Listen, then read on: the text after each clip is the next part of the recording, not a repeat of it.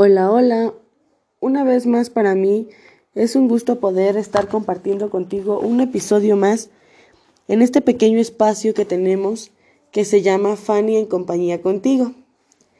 El día de hoy vamos a tratar un caso o un tema muy diferente a los tratados durante los otros tres podcasts.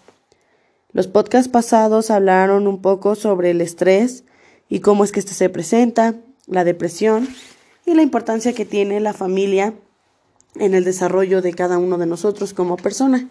Sin embargo, este tema que trataremos el día de hoy también tiene que ver un poco con estas dos enfermedades y eh, con la parte familiar, principalmente con la depresión. Eh, el tema del día de hoy es un tema en el que como personas, como familias, como hermanos, amigos eh, y familiar de manera general debemos de tener mucho cuidado en detectar a tiempo. El tema del día de hoy es pensamientos suicidas en la adolescencia. Eh, para empezar, esto es importante que definamos qué es el suicidio. El suicidio es el acto de quitarse la vida deliberadamente. El comportamiento suicida es cualquier acción que pudiera llevar a una persona a morir, como tomar una sobredosis de medicamentos o estrellar un automóvil a propósito. Si bien sabemos en muchas de las ocasiones el suicidio eh, para algunas personas es visto como la solución o como la salida más rápida a los problemas que se tienen. Eh, el suicidio es una urgencia vital ubicada no solo en un contexto biográfico de pérdida de la salud de la persona, sino también del debilitamiento de sus redes afectivas y sociales. Cuando una persona está en un proceso de pensamiento suicida, pues lo que menos quiere es tener alguna relación afectiva o alguna eh, relación social. Lo único en lo que piensan o lo único en lo que están enfocados en poder resolver su problema y es básicamente quitándose la vida. Eh, en las tomas de decisiones eh, de una persona suicida hay que analizar tres conceptos o tres componentes básicos. El primero que es a nivel emocional, es decir, identificar el grado emocional o la estabilidad emocional en la que se encuentra la persona. El otro punto sería este, la parte del nivel conductual. El nivel conductual es muy importante porque se necesita eh, identificar los recursos psicológicos que la persona está utilizando para actuar de esa manera. Y el último punto es a nivel cognitivo, que básicamente es cuando las personas tienen una desesperanza profunda ante el futuro y pues generalmente empiezan a pensar que no tiene caso que sigan viviendo. Entonces hay que identificar a nivel cognitivo el porqué de esos pensamientos. Las causas del suicidio eh, son diferentes y van encaminadas a distintos puntos. La primera causa es los trastornos bipolares. Los trastornos bipolares, si bien sabemos, se caracterizan por tener algunos episodios de depresión, algunos episodios de tipo maníaco y algunos episodios de tipo hipomaníaco. También se dan los problemas en, o en cuanto al trastorno de personalidad, en donde la manera de ser de una persona se ve afectada para ahora empezar a ser de otra manera. La depresión, que es la tristeza acumulada en una persona, eh, el consumo de drogas o alcohol, el trastorno de estrés postraumático, la esquizofrenia, un historial de abuso sexual físico, psicológico o emocional. Eh, podrían también meterse aquí lo que son cuestiones de vida estresantes, como pudieran ser problemas económicos, problemas financieros, problemas personales, familiares, en una relación de pareja, eh, etcétera. También se tiene lo que es sentirse avergonzados, culpables o que sentamos que somos una carga para los demás. Este punto es muy importante ya que a veces eh, se da generalmente esto de sentirse como una carga para los demás, se da en familias tóxicas. Sentirse como víctimas, sentimientos de rechazo, pérdida o soledad. Ahora bien, el suicidio no nada más es una situación eh, en la que tenga causas, sino que también existen factores de riesgo que son diferentes a las causas. El principal factor de riesgo se da dentro del hogar y es por el tener acceso a armas de fuego. El que en una casa exista un arma de fuego como medio de protección para la familia, para las personas que tienen pensamientos suicidas es demasiado delicado, debido a que tienen mayores posibilidades de poder encontrar la salida a lo que ellos conocen como eh, a lo mejor la solución para sus problemas. Otro factor es que algún miembro de la familia haya cometido un suicidio eh, antecedentes de autoagresión deliberada, antecedentes de abandono o maltrato. Este es un dato muy curioso y muy importante, pero que sí se da. El vivir en, en comunidades en donde ha habido brotes recientes de suicidio en personas jóvenes, que los chicos lo vean como una práctica cotidiana o que lo vean como una práctica eh, de moda. Y una ruptura sentimental. Bien, existen cuatro tipos de suicidio. El primer tipo es el suicidio consumado, en donde el sujeto consigue intencionalmente acabar con su vida.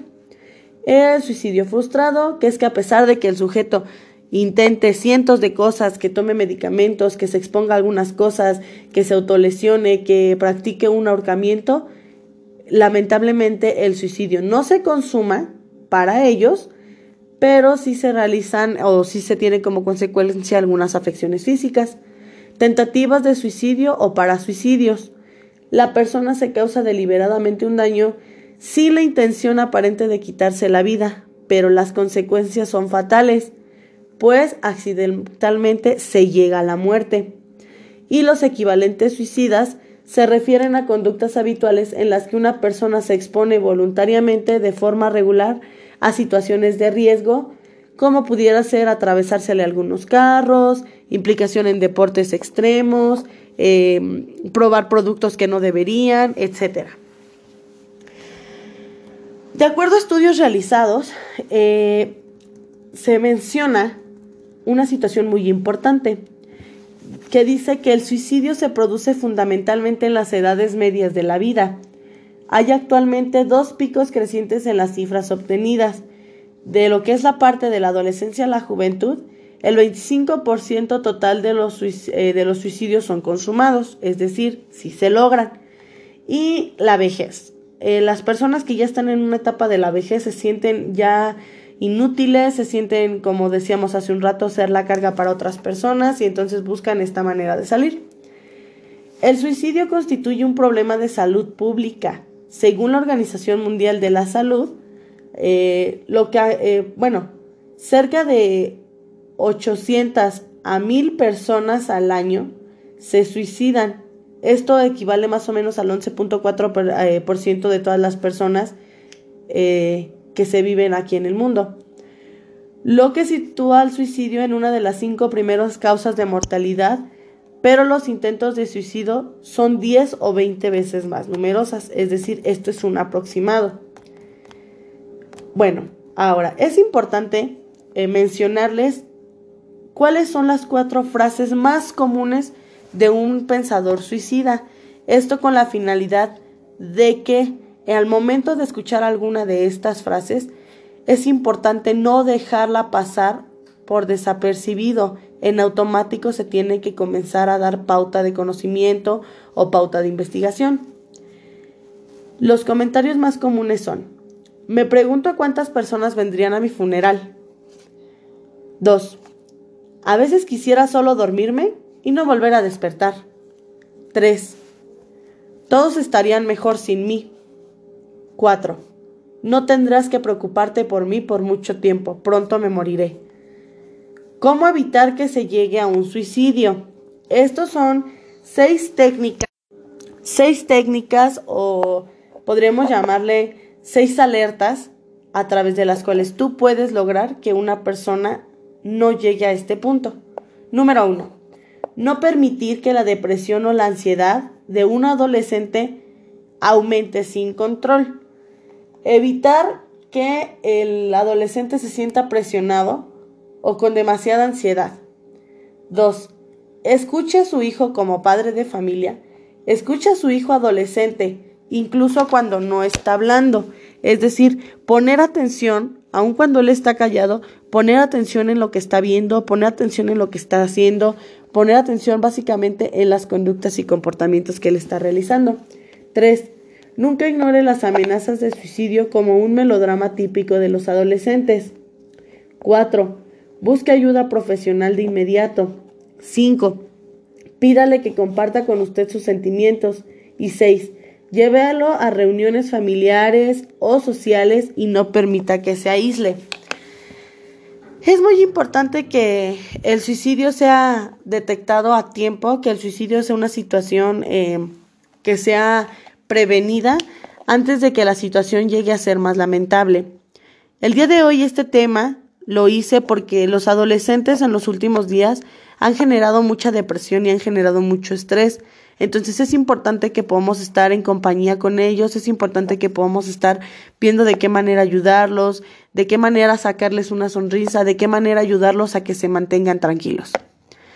Es por eso que como consejo te dejo que si tienes adolescentes en tu familia o si tú eres un adolescente que está escuchando este podcast, busques la manera de ayudar, busques la manera de hacer sentir bien, que busques la manera de sentirte tranquilo y de encontrar una solución que realmente sea viable tanto para ti como para los demás. Bueno, eso sería todo por hoy. Te agradezco mucho el, eh, el, tiempo que te estás dando básicamente para escucharme. Agradezco que has puesto atención en todos y cada uno de los datos que se te han mencionado. Espero que este día puedas terminarlo con una sonrisa. Gracias.